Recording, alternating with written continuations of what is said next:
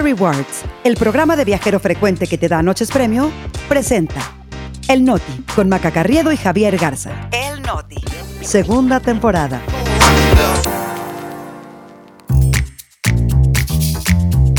Es martes 20 de febrero, yo soy Maca Carriedo Yo soy Javier Garza, este es el Noti. y nosotros aquí estamos. Morena está en serios problemas con el INE. Chocan versiones sobre masacre de migrantes en Sonora. Viuda del Navalny promete seguir la labor del activista. El Noti con Maca Carriedo y Javier Garza. Noticias para llevar. Rápido, al grano y divertido. Segunda temporada. El Noti. Aquí estamos.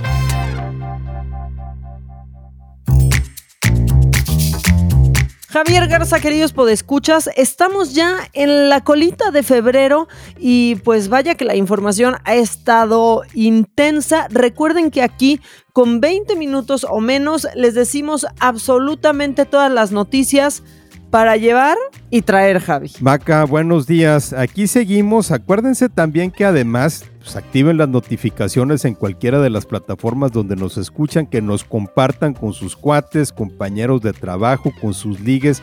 Acuérdense que hoy es martes de encuesta, también para que estén pendientes de las redes sociales y en una nota personal agradezco a todos los que ya me aconsejaron cómo pedir un café americano. ¿Ya todos te dieron los tips, Javi? Lo que pasa es que piensan que estaba ya demasiado vintage, Maca. Yo creo que sí. Oigan, eh, nada más antes de que arranquemos, pues tenemos que mencionar esta noticia que la verdad nos sorprendió a todos este lunes. Ayer en su casa de la Ciudad de México murió eh, el gran economista Carlos Ursúa, que fue, por cierto, el primer secretario de Hacienda de López Obrador y que pues hace muy poco se acababa de unir a la campaña de Xochitl Gálvez. Sí, una noticia sorpresiva. eh, según la Secretaría de Seguridad Capitalina, una trabajadora del hogar oyó un fuerte golpe y encontró a Ursúa tirado en las escaleras. La fiscalía después dijo que se había tratado de una muerte natural, por lo que no se abrió ninguna investigación y las condolencias fluyeron en redes sociales de todos los bandos, lo que realmente pues hablaba de la calidad como académico, como profesional que tenía Ursúa.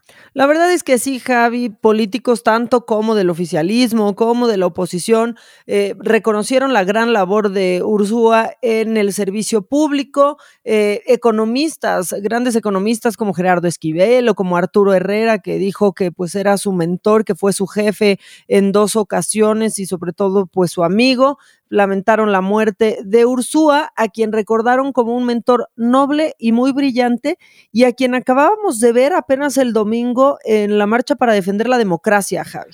Sí, también con mucha presencia en medios, ¿no? Con análisis económico, análisis de la situación del país, sin duda va a ser una voz muy extrañada. Pues que descanse en paz. Y dicho todo lo anterior, vámonos con la información, porque en una sesión realmente maratónica que empezó el lunes desde las 10 de la mañana, el Instituto Nacional Electoral comenzó a discutir las sanciones a los partidos durante el periodo de precampañas. Y si bien todos tienen sus detallitos, el que está en serios problemas es Morena, pues podría perder el registro de hasta 44 candidaturas locales. Esto, bueno, Javi, luego para decir que el INE está en su contra después de hacer las cosas como no deberían. ¿no? Lo que pasa es que Morena realmente se ha distinguido por ser el partido que menos fiscaliza sus precampañas y que más incumple las reglas que existen para reportarle al INE todos los gastos.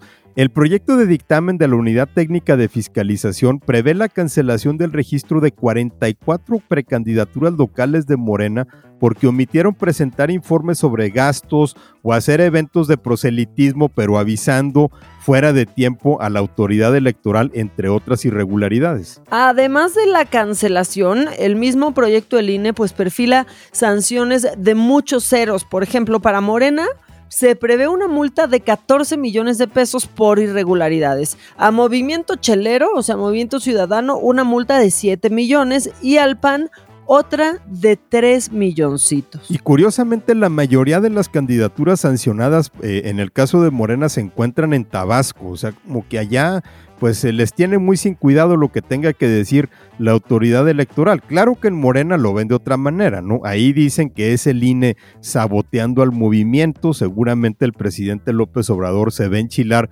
con esta noticia, pero pues también desde ayer anda que no lo calienta ni el sol porque en su mañanera se lanzó contra la llamada Marcha por la Democracia del domingo pasado. Dijo que los que la convocaron se disfrazan ahora de demócratas, pero que antes violaban los derechos del pueblo y hasta acusó a, a Lorenzo Córdoba, expresidente del INE, que fue el único orador de la marcha, de no ser más que un empleado de Peña Nieto. Quizás se le olvidó que fue Morena la que lo propuso como presidente del INE.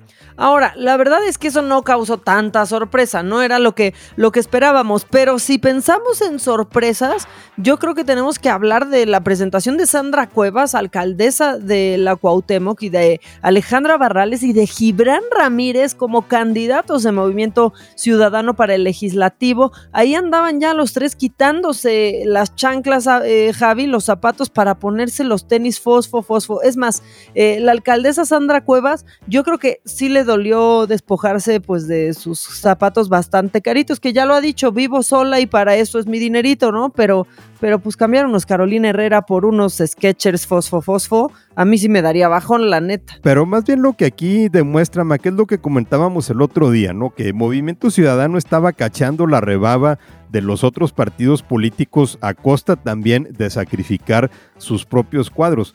También para seguir con estos temas electorales, el INE le abrió una investigación a Eduardo Verástegui, ese gran prócer enemigo de las minorías, de las mujeres y de los derechos humanos y que se lanzó o más bien que quiso lanzarse de candidato independiente a la presidencia, lo acusan de triangulación de recursos por 6.9 millones de pesos entre una empresa de publicidad con sede en Miami, la cuenta de una asociación civil que se llama Movimiento Político Restaurador de México, que es suya, y su cuenta personal. Y ahí, ahí sigue la cosa porque pues también este señor pidió testar varios movimientos bancarios argumentando razones de seguridad. Entonces, bueno, pues la autoridad electoral no pudo fiscalizarlos y por eso están pidiendo que se investigue. Por si algo más faltara, el INE también lo multó con 144 mil pesos. ¿Por qué? Por propaganda política indebida en una plataforma que se llama Mundo Católico Y ahora sí, Eduardo Verástegui está bien enojado porque pues le sacaron su dinero que tenía en el closet, Javi. Pues eso le pasa por andarse queriendo meter de político, ¿no? En sus aspiraciones a la presidencia. Ahora, eh, Maca toca este tema que yo no sé si lo podemos eh, tocar como un tema electoral por aquello de que a veces nos ponemos sospechosistas o si lo ponemos en los temas económicos. El caso es que la Secretaría de Hacienda cuadruplicó el tamaño del estímulo fiscal que aplica a la gasolina justo antes de que empiecen las campañas. Este estímulo es mediante un subsidio al impuesto especial sobre productos y servicios, mejor conocido como el IEPS. Iba a decir que para los cuates, pero pues no es cuate de nadie el IEPS, eh, que pues lo pagamos en los combustibles. Lo curioso es que a finales del año pasado, Javi, eh, Hacienda anunció que eliminaba el subsidio, pero de para acá no solo lo restableció, sino que lo ha aumentado poco a poco en la gasolina magna. Y aquí hay que ver cómo lo ha aumentado, Maca, porque para este año Hacienda fijó el IEPS en 6.87 pesos por litro y en la última semana de enero cuando reanudó el subsidio absorbía pues una mínima parte, solo en el 1.4% de ese costo, o sea, pagaba nada más 9 centavos de los 6,87. La semana pasada estuvo en 2.8%, o sea, en 17 centavos. Pero esta semana Hacienda fijó el estímulo en 13%, o sea que va a pagar 81 centavos del IEPS en cada litro que compramos, cosa que significa que el gobierno federal está ahorrándonos casi un pesito por litro en el pago de la gasolina, Y no queda claro cuánto tiempo va a durar el subsidio en estos niveles. Sí indica que un estímulo de esta magnitud pues pudiera ser una señal del encarecimiento de la gasolina y un intento para que el golpe no llegue a los consumidores. Pero también hay que tomar en cuenta, Maca, que un gasolinazo en temporada electoral pues no es lo más conveniente. Pues sí, completamente. En el caso del diésel, el subsidio también aumentó y Hacienda va a estar pichando una cuarta parte del IEPS, o sea, 1.70 de los 6 pesos con 78 centavos que se cobra por litro. Y aunque esto no beneficia a la mayoría de los que tienen automóvil, pues la verdad es que sí es una aliviane, Javi, para el transporte público y para el transporte de mercancías que pues luego esos gastos, ¿no? Esos costos pasan al, al consumidor, justo, ¿no? Los aumentos en los combustibles. Y ya que andamos en el tema de las gasolinas, también ayer se dio a conocer una encuesta de la Organización Nacional de Expendedores de Gasolina que hicieron entre empresas del sector y más de la mitad, un 55%, dice que el robo de combustibles aumentó en sus zonas de operación el año pasado. Si creen que el resto dijo que no hay robo, ahí sí se equivocan, porque el 45% restante dijo que sí hay, solo que ah, no han visto un aumento, o sea, ven que se mantiene sin cambios. Claro que habrá quienes saquen otros datos, ¿no? Que provienen de la fantasía de que en este país ya se acabó el guachicol. Ahora hay que decir que la mitad de las empresas reportan también una baja en sus volúmenes de ventas y pues eso que la movilidad ya está rebasando los niveles que teníamos antes de la pandemia y es momento de irnos al norte del país, específicamente a Sonora, porque pues una tragedia migrante ha quedado pues empantanada por un choque de versiones entre autoridades y organizaciones civiles. Resulta que el 18 de febrero la organización 1800 Migrantes eh, aseguró que un grupo de 50 migrantes fueron víctimas de un ataque armado en el municipio de Sarik y que los hechos habían ocurrido el 14 de febrero. Esa fue la primera versión. Si hay mucha confusión sobre qué fue lo que sucedió allá en el, en el desierto de Sonora, los testimonios que cita la organización dicen que migrantes viajaban en tres camionetas hacia el norte para cruzar ilegalmente la frontera a Estados Unidos y que fueron interceptados por un grupo armado que sometió a todo el grupo en donde iban mujeres y niños y que comenzaron a disparar. Se, sabe, eso sí, que por lo menos cuatro personas murieron, incluyendo un niño ecuatoriano de cuatro años. La organización dice que fueron 50 los migrantes agredidos. Gustavo Salas, fiscal general de Sonora, dijo ayer que sí hubo un ataque armado y que efectivamente fueron tres las camionetas interceptadas. Dijo que en esos vehículos solo iban entre 11 y 14 personas y señaló que fueron asesinadas tres personas, un menor de edad y dos mujeres. Pero cuando el fiscal Salas fue cuestionado sobre el número de personas heridas o sobre las víctimas totales, ahí ya se negó a dar datos argumentando que la investigación le toca a autoridades federales porque se trata de un caso relacionado con el tráfico de personas. Quizá no sabe que el homicidio es un caso del fuero común y le toca a él. Lo que sí quedó claro, pues es que sin el aviso de la organización 1800 migrantes, quizá no sabríamos ni siquiera de este ataque, pues que de nueva cuenta pone en relieve el drama que viven los migrantes. Y no solo tenemos que hablar de, Sonora, sino también de esto, porque el domingo soldados realizaban recorridos en el municipio Miguel Alemán en Tamaulipas y pues fueron agredidos por civiles armados que se encontraban ocultos entre la maleza. Este enfrentamiento, Gaby, dejó a 12 personas asesinadas que ya sabemos también que Tamaulipas eh, sigue siendo tierra de nadie y ahí los grupos criminales pues pueden ponérsele al brinco a las Fuerzas Armadas sin ningún problema. También eh, en estos temas, Maca, pues Guerrero sigue en las noticias, eh, sobre todo este diálogo que pretendían jerarcas católicos. El obispo de la diócesis de Chilpancingo, Chilapa, José de Jesús González, que estuvo involucrado en estas negociaciones para pedirle una tregua a los criminales que controlan el Estado, ya dijo que incluso el Papa Francisco les pidió que integren a otros religiosos de Michoacán y de Morelos para construir la paz pero que no está fácil.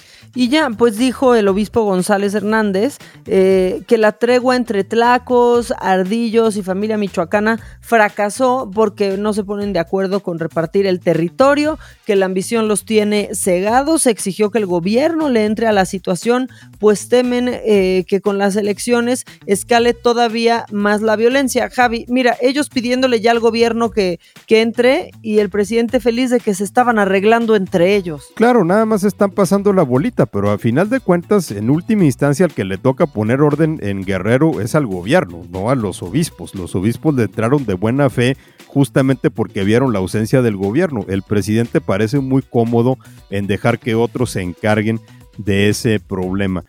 Y ahora nos vamos a ver qué ha pasado tras la muerte del activista ruso Alexei Navalny, que ha desatado indignación a nivel mundial pero que dentro de Rusia ha provocado incertidumbre sobre el movimiento opositor al régimen de Vladimir Putin, pues ante la ausencia de quien era su personaje más prominente. Ya su viuda, eh, Julia Navalnaya, eh, prometió continuar con la causa de su esposo que murió el viernes pasado en su celda de una colonia penal en Siberia. Eh, Navalnaya subió un video al canal de YouTube de su esposo que tiene 6 millones de seguidores en el que pidió no solo compartir eh, el dolor por la muerte del activista, sino también la furia contra los que se atreven a matar el futuro de, de Rusia, Javi. Navalnaya de hecho tiene una orden de arresto en Rusia, por eso ella no puede regresar al país y ella mantiene que Vladimir Putin es el responsable de la muerte de su esposo. Hasta ayer el gobierno seguía sin entregar el cuerpo de Navalny a sus familiares, en concreto a su madre que vive en Rusia, porque supuestamente le iban a realizar exámenes químicos. Lo, también aquí es que no, han, eh, no se ha permitido ni siquiera que nadie lo vea. Ella había evitado los reflectores, ¿no? Incluso después de que su esposo fue encarcelado en el 2021, pero ahora surge como esta nueva cara de la oposición a Putin pues el movimiento de Navalny, enfocado en la corrupción del régimen de Putin, era el más visible y conocido de los distintos grupos que se oponen al presidente ruso y que no han logrado pues realmente forjar alianzas. Eh, y esa división pues justo es la que ha sido aprovechada por el, por el gobierno, Javi, para seguir controlando absolutamente todo, ¿no? Y ayer platicábamos también eh, de la ausencia de algunas reacciones ante la muerte de Navalny, particularmente del expresidente de Estados Unidos, Donald Trump. Él ya respondió eh, ayer en una publicación. Eh, Trump ya sabemos que no oculta su admiración por, por, Vladimir Putin, pero él no condenó la muerte de Navalny ni tampoco señaló a Putin sino que más bien enfocó todo sobre él mismo. Dijo que esto le hacía pensar en los juicios en su contra porque dice que se parecen a lo que llamó una persecución del gobierno de Joe Biden. O sea, él, prácticamente se estaba equiparando con Alexei Navalny, pues porque ya sabemos que hay personas que son capaces de enfocar cualquier tragedia en ellos mismos. Pero de AMLO no vamos a hablar ahorita, Javi. No, no, no, ese es tema para otra ocasión. Mejor vamos a hablar de esto, Maca, para todos eh, aquellos que a veces quisieran, no sé, se sienten como cangrejos, que quisieran meterse en su concha, pues ya no nada más las conchas. No, Maca. Vamos a cerrar este noti y yo quiero tomarme un momentito para pedir que de fondo me pongan la canción esa de Cangrejito Playero de Acapulco Tropical porque pienso que eso es lo único que no hará horrible lo siguiente que vamos a decirles, Javi. Es más, o sea, hasta te paso a ti la bola. Es una investigación, de hecho, que publicó eh, la revista Science of the Total Environment que alerta de un montón de especies de cangrejos ermitaños en todo el mundo que están haciendo de la basura en la playa sus nuevas casas. O sea, que ahora usan como caparazón trozos de botellas, tapas de corcholatas, tapas de pluma Vic. Ahí las imágenes son impresionantes y pues sí, de verdad que causa lástima no ver a estos animales haciendo de la basura humana su casa y que también pues muestra lo que nosotros estamos contaminando los mares. Sí, la verdad es que da pena, da pena lo que estamos haciendo eh, los humanos. Un estudio que ya se había hecho eh, por ahí del 2021, eh, pues descubrió que los cangrejos se sienten atraídos por un químico que emiten los plásticos y por eso lo hacen este, su hogar. Pero en 2019 otra investigación eh, indicó que 414 millones de piezas de basura habían llegado a las costas de las Islas Cocos en Australia, que es un territorio pues prácticamente, Javi, inhóspito y que ahí más de medio milloncito de cangrejitos se habían metido dentro de diversos desechos donde quedaron atrapados y, murieron. ¿Ves por qué necesitaba cangrejito playero? Porque esto está bien, bien feo y sí está como para que ya nos acabemos todos, Javi. Pues mira, por una parte habría que meterle algo de alegría a esta nota, pero por otra parte, pues también este, esta información eh, sirve para crear conciencia sobre lo que estamos haciendo con el planeta, ¿no? Finalmente el daño ambiental eh, la contaminación, no sería descabellado a lo mejor pensar que en la evolución de los cangrejos, ¿no? Dentro de cientos de años vamos a ver que ya tienen como caparazón una pluma Vic y le sale orgánico. No, ya, Javi, mejor ya vámonos porque ya me está dando este, mucho mal viaje, pero aparte ya me los estoy imaginando así en la evolución. Ya, mejor dónde te encuentran. Sí, vamos, ok, vamos a, cerrar este noti en una nota positiva. Me encuentran en Twitter y en Instagram en arroba Ramos con cualquier tipo de comentarios o consejos que me quieran hacer. A mí me encuentran en arroba maca-online y nosotros también como los cangrejitos nos adaptamos a vivir en cualquier lugar, pero preferi o sea, preferimos vivir en su corazón, Javi. No sé qué opinas tú. Y en el tuyo también, Maca. Y en el de todos los que nos escuchan escuchan sobre todo, ¿no? Que nos tengan ahí cerquita. Muy, muy cerquita, que tengan un gran martes. Nosotros nos escuchamos mañana para seguir hablando pues de lo que pasa en México y el mundo y seguir en esta terapia de grupo. Ay, cangrejito playero, que camina en la arena, va buscando a las nenas, que se van en la playa, con sus cuatro patitas, caminando ligero, con sus ojos parados, que parecen antenas.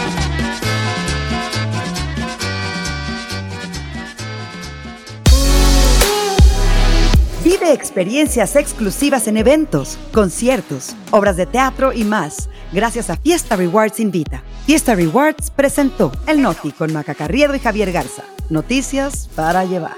Segunda temporada.